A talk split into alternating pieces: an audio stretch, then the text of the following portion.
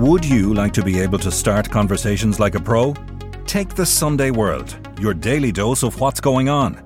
Do not consume the Sunday World if you're involved in a drug cartel, you're a politician with something to hide, or you've appeared on a reality TV show and care about others' opinions. Consume the Sunday World responsibly. Always read the stories, gossip, and commentary.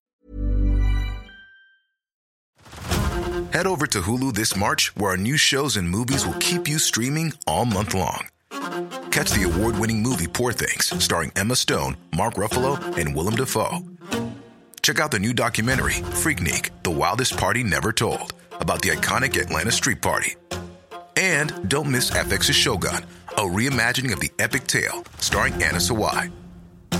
So, what are you waiting for? Go stream something new on Hulu. Imagine the softest sheets you've ever felt. Now, imagine them getting even softer over time. I'm here to tell you about Boll and Branch sheets. In a recent customer survey, 96% replied that Boll and Branch sheets get softer with every wash. They're made from the rarest organic cotton and designed to get softer over time. Try their sheets with a 30-night guarantee, plus 15% off your first order with code BUTTERY. So head to B-O-L-L and branch.com today. Exclusions apply. See site for details.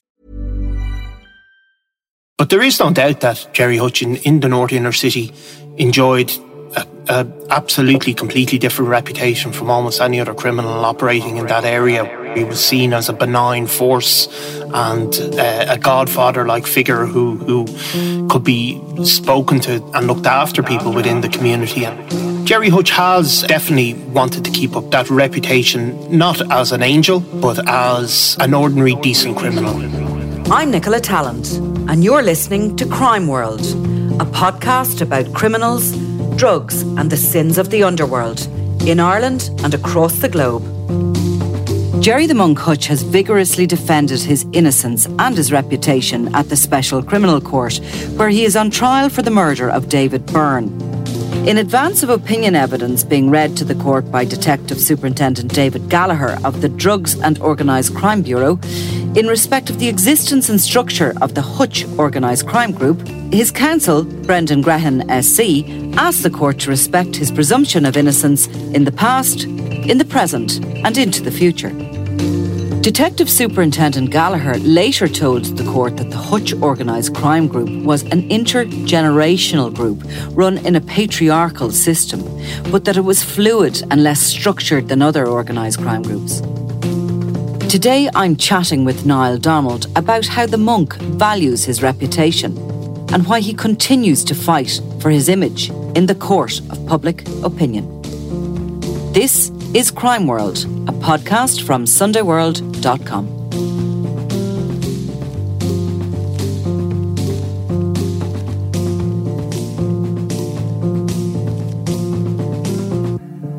Gerry Hutch has always fought for his reputation. He has um, always been taken on this very anti drug stance, I certainly did uh, before, I suppose, his retirement of sorts around 2010 when he moved out to Lanzarote full time. But before that, I do always remember there was, you know, there were certainly people who, if ever anybody came to you to discuss Gerry Hutch, they always came on the basis that you do know he's very anti drugs and you do know he's had this kind of a, a reputation as being a bit of a Robin Hood, a bit of an ordinary, decent criminal, somebody certainly within his own community of the North Inner City that he, um, he really wanted to keep up that reputation he had. Yeah, I mean, if if you think back to the very first time the monk appeared in the newspapers, it was uh, in an article written by Veronica Guerin, and if I remember correctly, he he in the aftermath, Veronica Guerin went down and met him and spoke to him for a couple of hours, and went in which case he he he wanted to get across that he didn't have her shot in the leg, which was yeah. which is why he first appeared, and in fact it was I think John Traynor who was putting his name out there. Mm. So over the years, then Gerry Hutch has uh, defended his reputation, maybe not in the, the, the very aggressive way. You remember he famously did an interview with Paul Reynolds on RTE um, ahead of a, a program about CAB called uh, Dirty Money. That was called. Yeah, and even re- up to recently, those that that interview became a TikTok clip sensation where yeah. he's saying to Paul Reynolds, I've read so much about myself in the media, I almost think I did it myself, uh, speaking about the, the famous uh, Marino Mart. So people, the new generation probably know Gerry Hutch from that TikTok clip as much as anything. So he has always, um, I suppose, if you were to be cynical, you would say that um, Gerry Hutch would have needed to have that reputation in the inner city where he was, mm. you know, where he operated, and that that was important for his his um, his sense of well being, I suppose. Uh, but there is no doubt that Gerry Hutch in, in the North Inner City enjoyed a, a, absolutely completely different reputation from almost any other criminal operating in that area where he was seen as a benign force and uh, a godfather like figure who who could be spoken to and looked after people within the community. And he obviously became involved in in boxing in a very different way than Daniel Kinahan. He became involved in uh, very much community boxing and and so that, at the Corinthians Club, which is where Kellie Harrington got her, her trained, and yeah, and many other uh, very well known boxers. So Gerry Hutch has uh, definitely wanted to keep up that mm. that reputation, not as uh, as as an angel, uh, but as uh, an ordinary decent criminal, as the, the old saying used to be. And you know, like he had sort of Mickey Mouse convictions really from dating back, and um, you know, while he was suspected and quizzed in relation to the Marino Mart and the Brinks Allied robberies, which were seen as these two sort of military style, quite extraordinary robberies. Um, and obviously in 2009, his nephew Gary Hutch was linked to the robbery of the Bank of Ireland in College Green, uh, and associates of, of Hutch were suspected of being behind that. But Gerry Hutch in 2000 was given a big bill by the Criminal Assets Bureau, and that really annoyed him. And obviously, that was one way that he, he was going to be connected to crime. But his bill was for unpaid taxes. It wasn't actually a proceeds of crime case. Um, he ended up giving them a bank draft, I believe, for 500,000. This has been related by Felix McKenna, who was the then head of the Criminal Assets Bureau, um, that bank draft. And then he later sold two properties on Buckingham Street in Dublin 1. And he went into the bank and there was some exchange of cash, which McKenna would later say was actually damp, this cash. cash. But nonetheless, he paid over that money. Um, and he begrudged that money. Yeah. He said it was because he had bought properties and he just didn't quite understand the tax bills. But he, he went on then, in order to salvage his reputation, maybe to go to the courts and to get a taxi license. And he said that he needed to earn an honest crust, and this is how he knew how to. And he, he got the taxi license and he set up Carry Anybody Limousine Services, a kind of a pun on the CAB. Yeah. Um, and really, when you look at him between those years and up till about 2006, 2007, he's having a bit of fun. Yeah. He's, he's ferrying Mike Tyson around, he's standing for photographs, as we've said before he was named as one of the sexiest men in the country. Yeah. Um, so he's kind of certainly his reputation is you wouldn't be scared of Gerry Hutch. People got into taxis with him. People stopped and talked to him. People did selfies with him. Yeah, absolutely. I mean, it was uh, an absolutely different reputation than than other people, other people that he would have come to come to the fore with would have enjoyed an absolutely different reputation certainly up until the outbreak of the the Hutch-Kinahan feud, though, would would be a big change to that. Certainly. So around the 2010 mark, he sort of was spending more and more time in Lanzarote, where he had part of his property portfolio and where he was living. But you remember in 2013, his 50th birthday, and our lads went over to yeah. try and get a photograph yeah. of him. Of course, he was called the monk, and he always found it amusing because he was supposed to not drink and not smoke, but of course he drank.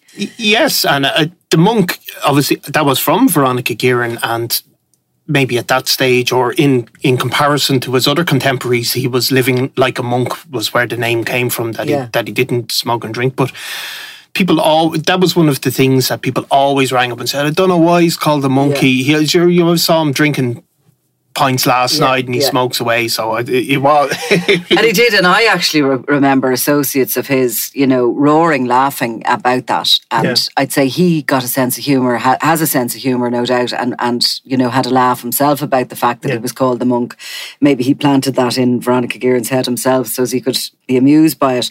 Of course, you know, the Sunday World photographed him drunk as a monk, I think was the headline. It was. On his 50th birthday. And there was a bit of a cat and mouse game that time. Um, I'll leave those who were there maybe to tell it Yeah. at some point. But it was clear that, uh, you know, our guys were there, were trying to get a photograph of him. He knew that he was playing a few games back with them, and eventually he got he got caught in his uh, white caught. suit. I think it was a white, full white man from Del Monte suit. But uh, yeah, of, of course, that m- maybe that would have been the indicative of the reputation and the the relationship he would have had with the media. Then that even though there was cat and mouse going on and Yeah. people one upmanship going on, there was never probably a, a threat or fear uh, Yeah. from from the people who were there. And it's you know funny his his old pal Noel Duggan, who was murdered in, in March of 2016. He was one of the first that was killed after the murder of David Byrne in the Regency.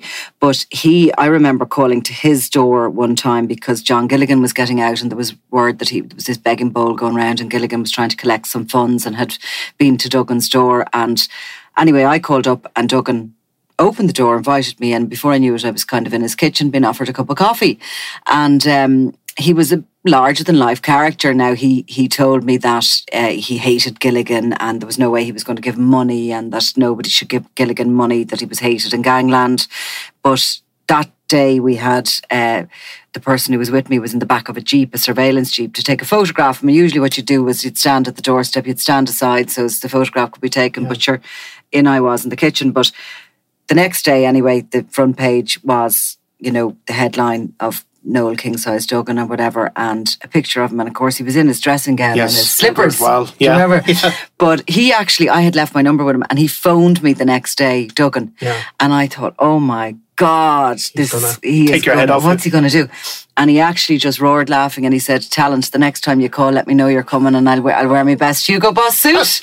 but it was that kind of a thing. Like that, that was so different, that sort of interaction to what you would have got with some of the younger gangs now. And certainly there wouldn't be interactions like that with any of the Kinahan crew. No, I mean it's it's funny, of course, working in Talbot Street in that, um, you know, you go out the door and you would see people very closely linked to the Hutch Yeah. faction constantly on a, on an almost daily basis. It's a f- funny feature of turf. yeah, and it's a funny feature of of Dublin life that Yeah. that that you know there is that that's the way it is. Mm. So maybe it was a, a yeah, it was a different a different era in a way. And sorry, the reason we're talking about that really and the whole idea of the reputation that he has, you know, has worked very hard to keep and, you know, has fought for any time it comes under any sort of attack. We are dealing with the fact that he's sitting in the special criminal court at the moment in the dock, charged with the murder of David Byrne. His co accused Paul Murphy and Jason Bonney at his side, charged with basically providing the vehicles Yeah, that for- for- facilitated the murder. Yeah. So he's there and there's evidence being given. And I've just come from the court because today um, I was aware that Detective Superintendent David Gallagher of the Drugs and Organised Crime Bureau was due to give evidence. We had been told at the beginning of the trial in the opening that he would be giving evidence in relation to the existence of the Hutch Organised Crime Group. And initially he was in court one day and he was supposed to give evidence. And there was a bit of a, a sort of a, a reaction from Brendan Grehan, who is Hutch's senior counsel. Now, I can't remember exactly what he said, but he sort of objected to that and it was parked. And Gallagher returned today to give this evidence. Now, before he was called, basically, Brendan Grehan stood up again and he made quite a kind of an argument in relation to what evidence was to come. And he was he was saying largely that so the evidence that Gallagher was giving was not in relation to Hutch himself as an individual because he's facing murder charges and you can't give this opinion evidence in relation to an individual Yeah. facing a murder charge, is that right? Yeah, well, I think it, yeah. It's something along those lines. If I'm wrong, I'm sure somebody will correct me, I've no doubt. Um, but the evidence was going to be kept in relation to the Hutch organised crime group and its existence. But Brendan Grehan said that basically Gerry Hutch is an innocent man. He's entitled to that innocence. He enjoys that innocence today in the same way he enjoyed it yesterday, in the same way he hopes to enjoy it if he leaves that court an innocent man. In other words, if he's acquitted or found not guilty. And he was saying that if evidence was given in relation to him or the Hutch organised crime group, that that would be repeated. Yeah. Whether he was found guilty or not. Yeah, because that's that's a thing maybe not everybody realizes, but it's a thing called privilege that while journalists are subject to defamation laws in, in, in the normal course of events, if somebody writes something about Gerry Hutch, he, he can sue, but he, nobody can sue for what is said in a court. Journalists are allowed to repeat what is said in court verbatim. Once and they say it was said in court. Once, they say it was yeah. said in court and it's it's done accurately, you cannot be sued for that. And that, that follows true as well for things that are said in mm-hmm. the Dáil Éireann, for example. So that that is probably what he was getting at. That once this is said in court, it can be repeated forever, and they have Gerry Hutch or anybody else has no legal recourse to to stop it being repeated under any conditions. It's a very strong uh, protection for for freedom of speech, I suppose. That's exactly what he was getting at, even though he didn't quite say. It. Now he did mention that it might be repeated in the media and you know in other elements of his life, and in actual fact, when we look at it, because this detective superintendent, David Gallagher, was the officer who gave evidence in relation to the structure of the Kinahan organised crime group, which we have reused and, and we, we, we yeah. you know, while we knew the structure was there, it gives us that extra level of protection when we're talking about them because it's been read into a court. Absolutely. There's there's a and what was said about the the Kinahan organised crime group during a previous CAB case has been repeated and been repeated across the world, actually. And that's when D- Daniel Kinahan was named in court as the head of the yes, Kinahan Organised yes, Crime Group. The, the, the person in charge of the day to day operations yeah. of the drug cartel. So that that is something that then gets repeated and was repeated by Panorama exactly. and, and, the New York Times. It's relied upon almost then from because everything we write and say this yeah. this podcast will be legal before it goes out is legal. So I mean, it's not as if we can just come out with stuff. We're trained in what we can and we can't. Yeah. Say the longer you're at the job, the the more the you more you're aware of of yeah. So, but that that that that what is said in court basically can be repeated forever by anybody without any any risk of legal uh, attack, I suppose. Exactly, and it's sometimes people might notice when we. I know people give out when we stumble a little bit, or we might, bah, bah, bah, bah. Yeah. but eh, like the stuff we're talking about, we have to be really, really careful what we're saying. And if there is a suspicion, we have to say it's suspected that or it's alleged that. Yes. But we can't just say that as a statement without putting those words in. So that sometimes is why it is sometimes why I say you know a lot. as, as, we're thinking. As I try and think of. Yeah, because it is, and I mean, a lot of kind of stuff would be pre-recorded in relation to this and would take a long time and it's illegal and it has to be cut yeah. and all the rest of it. If we make a mistake, we cause more work for our lawyers and for Ian, our producer, who has to cut the stuff out, etc. So that's just to explain the situation. And that's really what Brendan Grehan was saying exactly that, that Hutch will be in a position that he enjoys this innocence. He is absolutely assumed innocence, innocent until proven guilty. But if anything was said, it would be repeated, repeated, repeated. So he'd be stuck with it. It's like a little bit what is said cannot be unsaid. Yes, and and that is true. Uh, yeah. I, I, think that is fair to say. Now, Justice Tara Burns. Now, Brendan Grehan did say that he totally respected the fact that the court was operating on the basis it was, and that the judges wouldn't be doing anything like that was no. outside the law, or that they couldn't be. They weren't going to be people that were, were going to be influenced by um, no, I mean outside suppose, forces or media or whatever. No, I suppose he's he's basically saying that the judges will understand that this is a Garda giving his his qualified opinion exactly, and that it doesn't reach to the standard of you know beyond all reasonable doubt, but it is, and the courts do accept that that Gardaí are in a position to come in there and give a, a qualified considered opinion based on evidence, but that the judges don't take that as this is a black or white scenario, and this is this is. Yeah, and he was saying that you know he totally saw that, and of course then when uh, when Justice Tara Burns came back, she said she was glad that Brendan Grehan had pointed that out and that he was aware of that, that they weren't going to have to go into any argument about that. Um, he basically was saying that he wanted the court to recognise that maybe if the evidence could be kept as narrow as possible if it was literally kept to just what was permissible and what was necessary for the case. Um, now, he did point out at one stage that given the CCTV that was being relied upon, uh, that that showed clearly that there was this regency was was carried out by an organised crime group. You couldn't just say it was a haphazard thing; it was an organised event. But uh, Sean Gillane, SC for the state, then kick back at him, well, yeah, you're not accepting a lot of this CCTV evidence. So yeah. it's all very well to say that that's showing it and, and this extra opinion evidence isn't necessary, but you're not actually going to, you know, you're fighting to have that thrown out. So the long and the short of it was they kind of came back and all agreed to take three paragraphs out of the signed sworn statement by Detective Superintendent Dave Gallagher out, or certainly not to read it into the court. So the judges have seen it, we haven't. The judges aren't going to um, you know, consider it.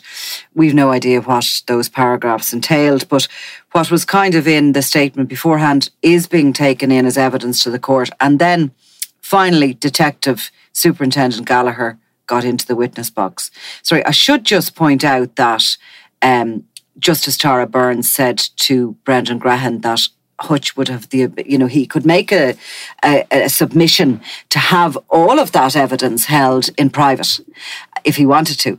And um, Grehan said that he had spoken with his client and that his client wanted the case to be open in open court, that he had sort of fought for that, and that he didn't want this evidence to be kept private. So, got over all that, and into the witness box went Detective Superintendent Dave Gallagher. So, what he said was, really um, quite a lot about his own background. Um, and let me just find that there now because to be an expert witness, you yeah. need to actually have experience. You can't just sort of, not every guard can get in. Firstly, they have to be a certain rank. But secondly, they have to really know what they're talking about. And Detective Superintendent Gallagher laid out his career. He's been the D Super in the Drugs and Organised Crime Bureau since July of 2021. He's had 28 years service, nearly all of which has been surrounding drugs and, you know, gangs and more recently um, organised crime groups that affect Ireland nationally but may be operating internationally. From January 2019 to July 2019, he was the D Superintendent of the Garda National Criminal Bureau of Investigation. And previous to that, 2016, so from when the Regency happened to 2019, he was the DI of the Garda's National Drugs and Organised Crime Bureau. So he was overseeing investigations and uh, managing basically investigations. Before that, he said he was a uniformed inspector in Ballymun for two years. And before that, for six years, he was the D sergeant in Store Street, which is here in the North Inner City. Um, previous to that, he was a detective Garda for seven or eight years, all around the North Inner City and then in the North Dublin area. Um, so you know he's a very long career, and I'd say he knows these people inside and out and the gangs. Um, he's also done a number of courses through uh, Europol and Eurojust, not through them. No, he's yeah he has done some international courses, I think, about police leadership, and he then has a number of uh, certificates and H dips from here in human rights and in um, you know organized crime management of of operations and that kind of thing. I'm sure that's not exactly the title of that okay. course, that kind of thing, but you get me yeah. anyway. So, um, and he said from April 2016, around that time, he was working in conjunction with um, um, Noel Brown and Seamus Boland, who are both senior management also in the um, Drugs and Organised Crime Bureau, who have been sort of coordinating the efforts against these organised crime groups. And we know primarily that has been the Kinahan and Hutch organisations yeah. and the feud they're involved in. He mentions the the feud uh, and the name of it. So um, yeah, they they oversaw between the three of them surveillance and tactical operations. They disrupted murders in the process of being happen of happening. We've spoken about many of those. He said of his management role, there are 33 convictions. 28 were convicted at the time he signed the statement. Um, so that's his background. So that gave him, you know, the, the, the credibility to give this evidence. So the evidence was that, um, and again, it's opinion evidence, that it was about the existence of the Hutch organised crime group and the structure of it, which he said was an intergenerational, familial uh, group. And it was familial bonds that held it together.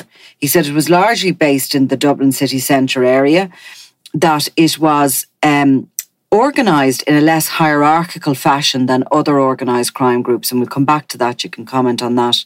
I'll just finish what he said. He said it was a patriarchal structure it existed under, or a system, a patriarchal system, and that the loyalties were based on monetary gains of those involved. And then he said that um, the Hutch Organised Crime Group was a very fluid organisation for a criminal group, that some of the associates would work together, basically.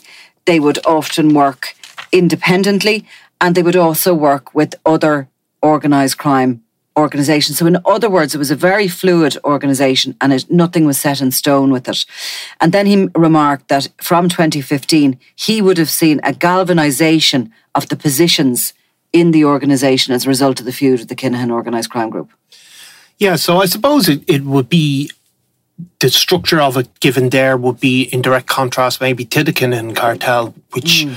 was a highly structured organization. So we would have, you would have written in particular about people, for example, who would have been in charge of the money operations of, of the Kinahan cartel. They then wouldn't have been involved in the movement of drugs or weapons, and they people would have had a very specific role. Uh, it was very much organized in a, a cell structure which really was was something that came from the the, the way the provisional IRA operated, mm. which means the cell structure means that there's three or four people in this cell. They only know what the people in that cell are doing. They can't, even if they're arrested, caught, bugged, any of those mm. things, mm. they don't have information about the other bits of the organization and how they're operating. And therefore, this, even if the cell is, is, is, is, you know, broken down by the police. They don't bring down the whole organization.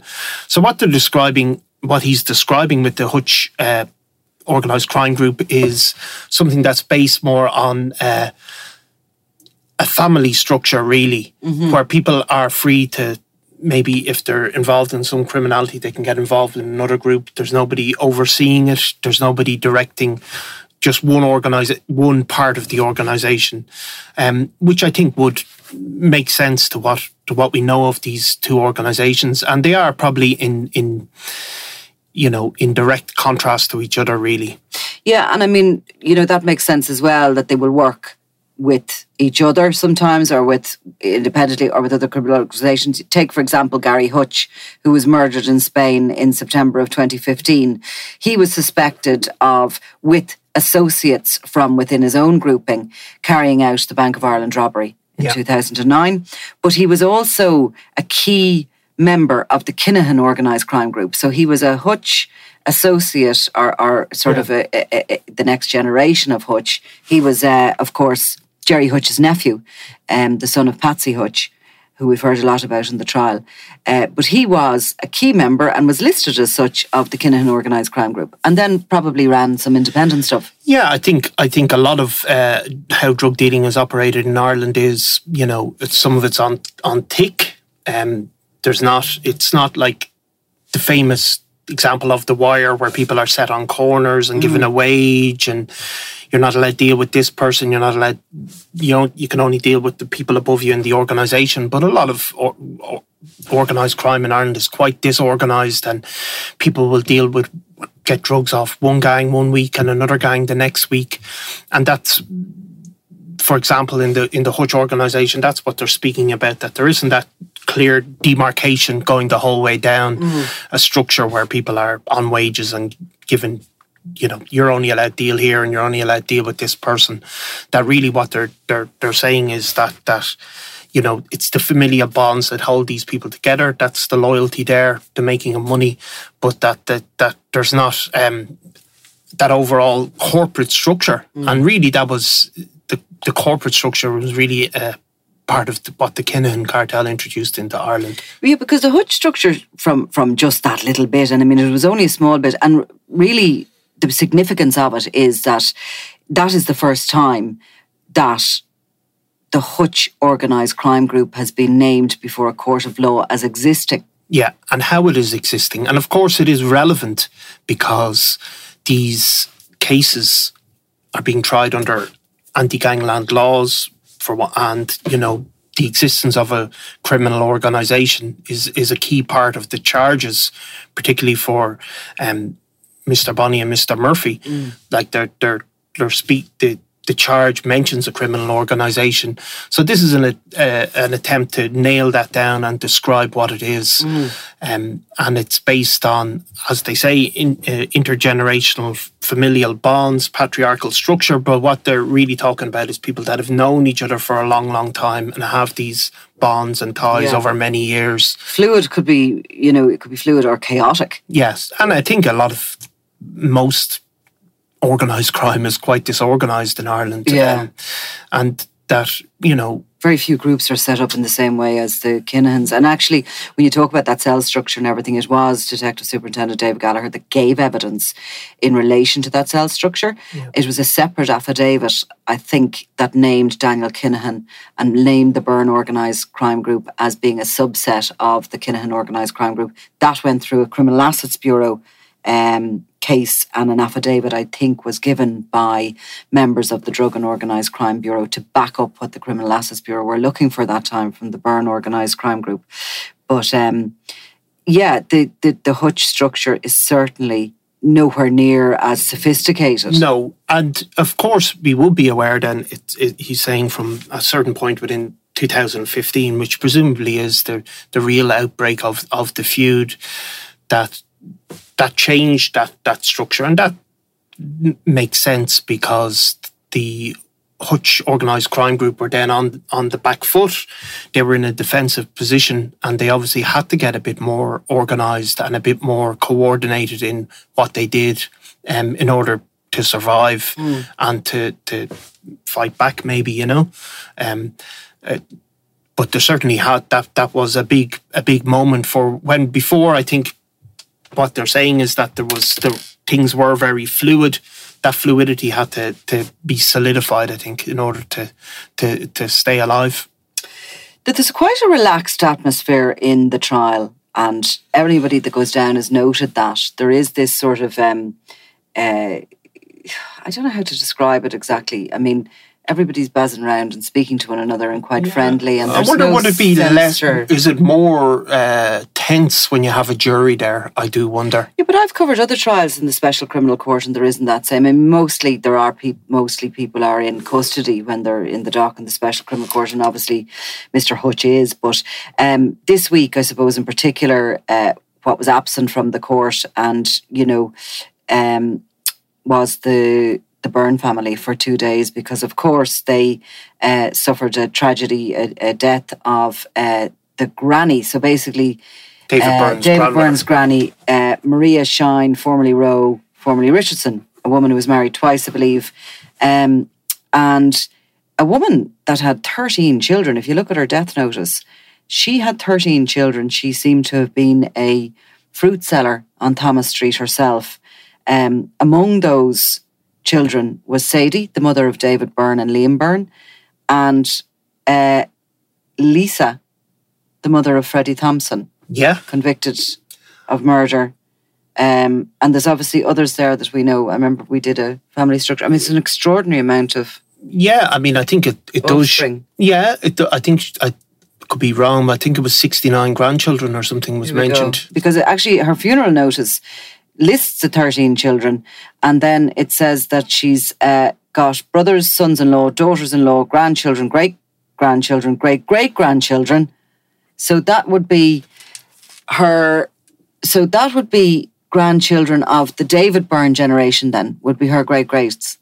Yes, David Byrne's kids, for example, yes, would be. But uh, her kids would be her great grandchildren. So the next generation again. Yeah, yeah, so an incredible. lot of. Yeah, but you do see as well, and this has always been true of of the, the Kinahan cartel, that there was very strong f- familial bonds as well played a role.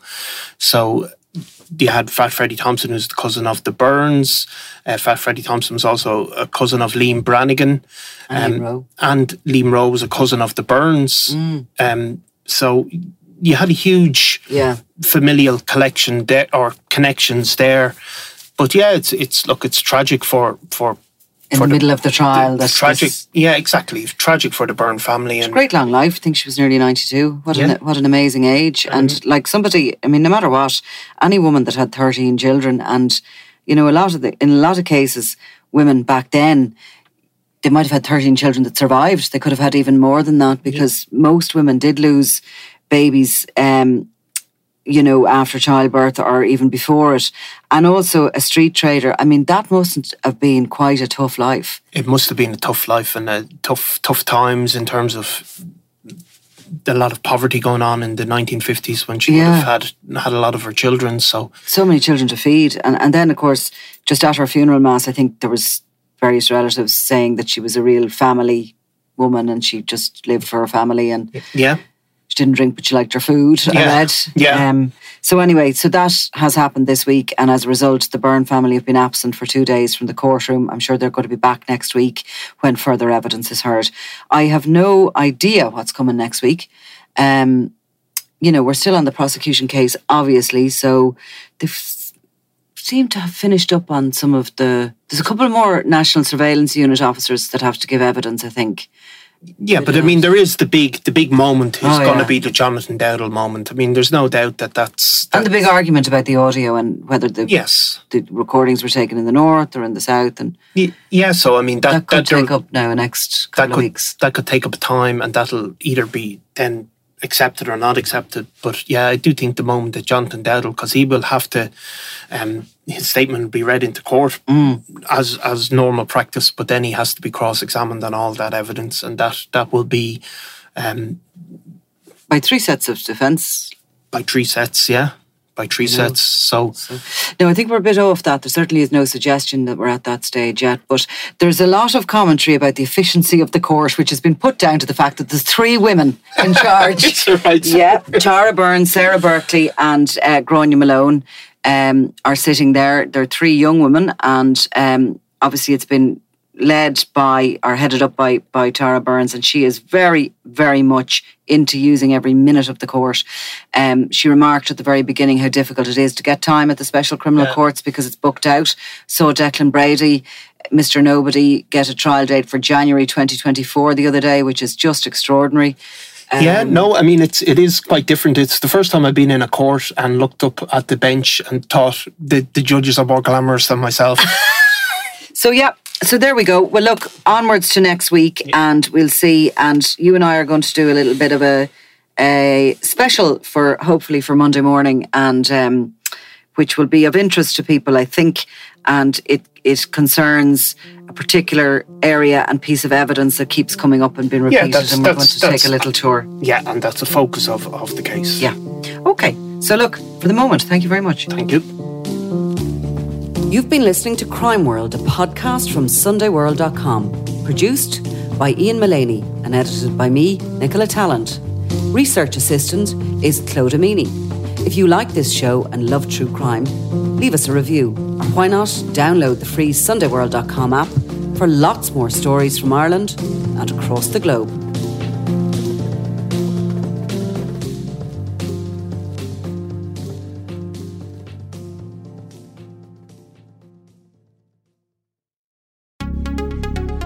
Would you like to be able to start conversations like a pro? Take the Sunday World, your daily dose of what's going on. Do not consume the Sunday World if you're involved in a drug cartel, you're a politician with something to hide, or you've appeared on a reality TV show and care about others' opinions. Consume the Sunday World responsibly. Always read the stories, gossip, and commentary.